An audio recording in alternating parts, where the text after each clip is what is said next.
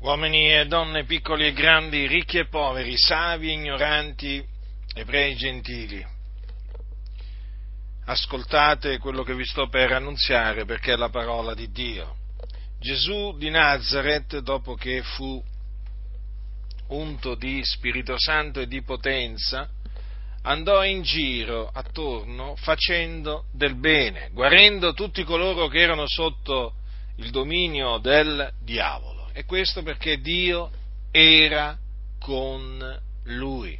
E difatti la Sacra Scrittura ci dice che Gesù guarì molti malati di ogni sorta di malattia, cacciò molti demoni, sgridandoli e quindi portando libertà nella vita di coloro che erano posseduti dai demoni. Egli fece molti segni, prodigi, miracoli e predicò, predicò la parola di Dio, predicò il ravvedimento, infatti esortò gli uomini a ravvedersi, come anche esortò gli uomini a credere nell'Evangelo. Ebbene, egli, benché andò in giro facendo del bene, solo del bene, fu contraccambiato con il male. Egli fu infatti odiato senza ragione, fu odiato dai giudei senza ragione. Essi lo perseguitarono e arrivò il giorno in cui Gesù fu arrestato fu arrestato dai giudei e menato davanti al loro sinedrio.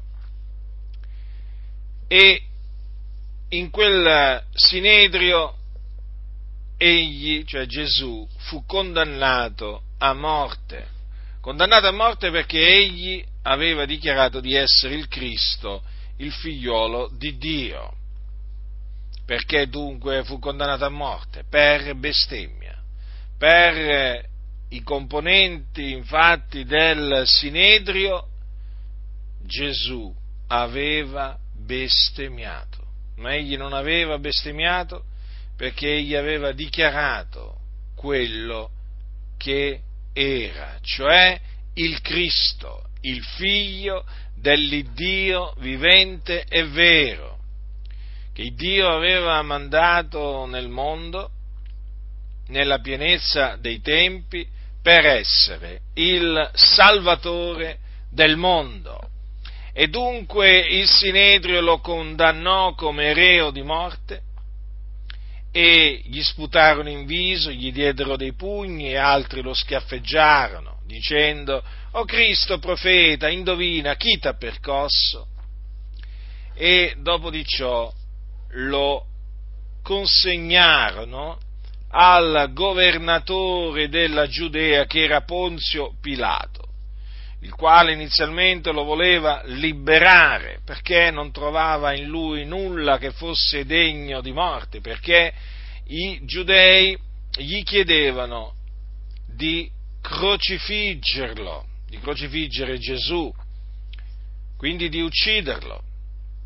Ma Pilato dopo averlo esaminato non aveva trovato in lui nulla che fosse degno di morte, quindi si era proposto di lasciarlo, ma lasciarlo libero, ma i giudei gridarono sia crocifisso.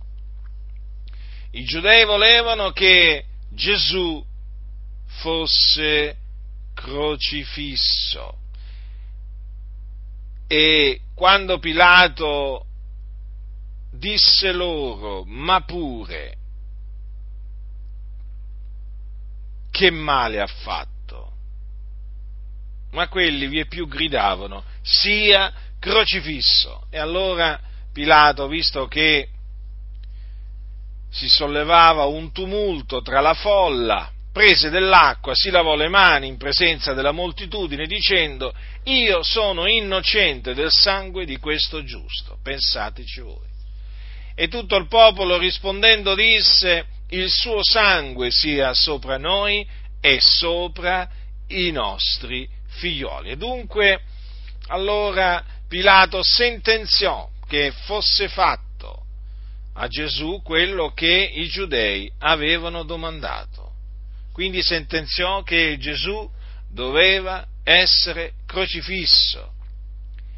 E dopo che i eh, soldati del governatore lo beffarono, lo ingiuriarono, gli sputarono addosso eh, e percos- gli percossero il capo con una, con una canna, lo menarono via per crocifiggerlo e lo menarono a un luogo detto Golgota, che vuol dire luogo del teschio, e là lo crocifissero, lo appiccarono su una croce. E assieme a lui crocifissero anche due malfattori, uno alla sua destra e l'altro alla sua sinistra. e dopo alcune ore di agonia, la scrittura dice, Gesù avendo di nuovo gridato con gran voce, rendè lo spirito. Egli dunque su quella croce, in quel luogo detto Golgota, morì per crocifissione. dopo essere morto, venne un uomo di nome Giuseppe d'Arimatea, che era un discepolo di Gesù occulto per timore dei giudei, il quale si recò da Ponzio Pilato e gli chiese il corpo di Gesù. E Pilato comandò che il corpo gli fosse dato. E allora Giuseppe, preso il corpo, lo involse in un panno lino netto e lo pose nella propria tomba nuova che aveva fatto scavare nella roccia. E dopo aver rotolato una grande pietra contro l'apertura del sepolcro, se ne andò. Questo fu il seppellimento, come si svolse il seppellimento del corpo di Gesù. Ma il terzo giorno Dio lo risuscitò dai morti. E dopo essere risuscitato dai morti Gesù apparve ai suoi discepoli. Si fece vedere da loro per diversi giorni, quindi dimostrando loro che egli era veramente risuscitato, mangiò e beve con loro, parlò con loro prima di essere assunto in cielo alla destra di Dio. Ora, ma perché Gesù fu crocifisso? Perché si dovevano adempiere le scritture secondo le quali egli doveva essere trafitto a motivo delle nostre trasgressioni, fiaccato a motivo delle nostre iniquità. Egli infatti era il giusto, il santo, colui che non conobbe peccato e doveva caricarsi dei nostri peccati, portandoli nel suo corpo sul legno della croce. La ragione di ciò era che egli doveva espiare con il suo prezioso sangue i nostri peccati. Egli dunque morì per i nostri peccati. Le scritture che avevano preannunziato la sua morte per i nostri peccati concernevano il Cristo, cioè l'unto di Dio, che Dio aveva promesso per bocca dei suoi profeti di mandare nel mondo per salvare i peccatori. E dunque in quel giorno, quando Gesù di Nazareth fu crocifisso, in quel luogo detto Golgota si adempirono le scritture. Ma egli è stato trafitto a motivo delle nostre trasgressioni, fiaccato a motivo delle nostre iniquità. Questo è quello che aveva detto, infatti, il profeta Isaia. E dunque la morte di Gesù Cristo, il figlio di Dio, fu una morte espiatoria. Egli morì per i nostri peccati. Ma non solo egli morì, la scrittura dice che egli risuscitò. E risuscitò a cagione della nostra giustificazione, affinché si adempissero anche in questo caso le scritture, perché Davide aveva detto per lo Spirito da parte di Dio, anche la mia carne riposerà in speranza, poiché tu non lascerai l'anima mia nell'Ades e non permetterai che il tuo santo vegga alla corruzione. Egli, cioè Davide, parlò del Cristo di Dio, parlò della sua resurrezione, cioè della resurrezione del Cristo, dicendo che non sarebbe stato lasciato nell'Ades e che la sua carne non avrebbe veduto la corruzione. E quella scrittura si adempì perché Dio risuscitò dai morti Gesù di Nazareth. E dunque vi annunzio la buona novella che Gesù di Nazareth è il Cristo di Dio. In lui si sono adempiute le parole dei santi profeti. E dunque vi annunzio che chiunque crede in lui riceve la remissione dei peccati mediante il suo nome. E non solo la remissione dei peccati si ottiene credendo in lui, ma anche la vita eterna. La scrittura infatti dice che chi crede nel figliolo ha vita eterna. Dunque, voi peccatori che mi ascoltate, che siete sotto il peccato e quindi siete schiavi del peccato, dovete sapere questo, siete nemici di Dio, nella vostra mente e nelle vostre opere malvagie. Siete figlioli di ira, l'ira di Dio è sopra di voi, siete sulla via della perdizione state andando in perdizione. Ma il Dio, nel suo grande amore, ha mandato il suo figliolo nel mondo per salvare i peccatori. Dunque io vi annunzio la salvezza di Dio che è in Cristo Gesù. Cosa dovete fare per essere salvati dai vostri peccati? Dovete ravvedervi e credere nell'Evangelo, cioè credere che Gesù è il Cristo che è morto sulla croce per i nostri peccati.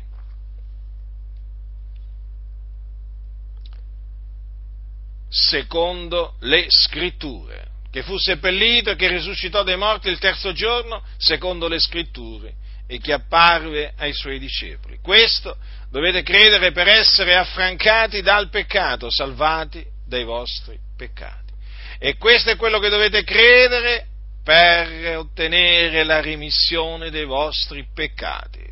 E questo è quello che dovete credere per ricevere la vita eterna. Quindi qualcuno dirà, ma allora è tutto per grazia? Sì, è tutto per grazia, mediante la fede nell'Evangelo, nell'Evangelo di Dio.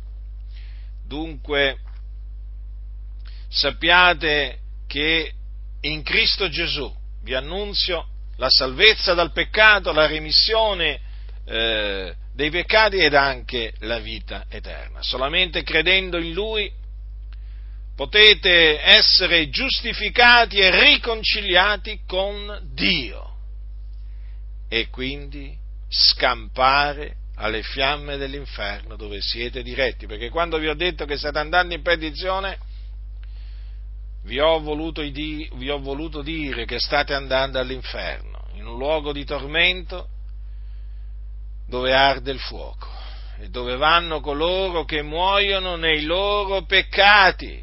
E dunque, voi che ascoltate, ravvedetevi e credete nell'Evangelo di Dio, affinché il Signore abbia pietà di voi e vi salvi dai vostri peccati, vi rimetta i vostri peccati e vi dia la vita eterna.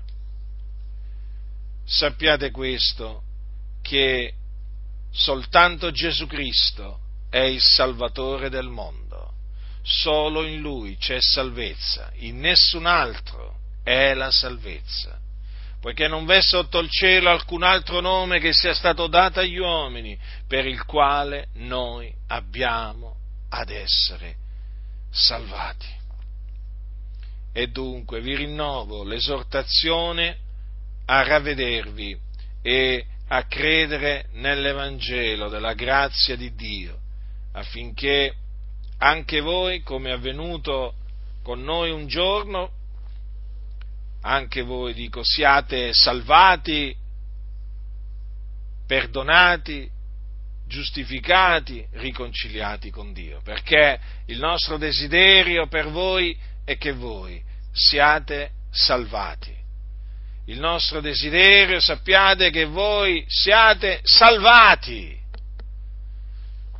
Quindi ravvedetevi e credete nella buona novella che Gesù di Nazareth è il Cristo di Dio, morto per i nostri peccati, secondo le scritture, seppellito e risuscitato dai morti il terzo giorno secondo le scritture ed apparso ai suoi discepoli. Credete nell'Evangelo, credete nell'Evangelo e sarete salvati, perdonati, giustificati, riconciliati con Dio Padre per mezzo di Gesù Cristo, il figliuolo di Dio, che è benedetto in eterno. Chi ha orecchi da udire, oda.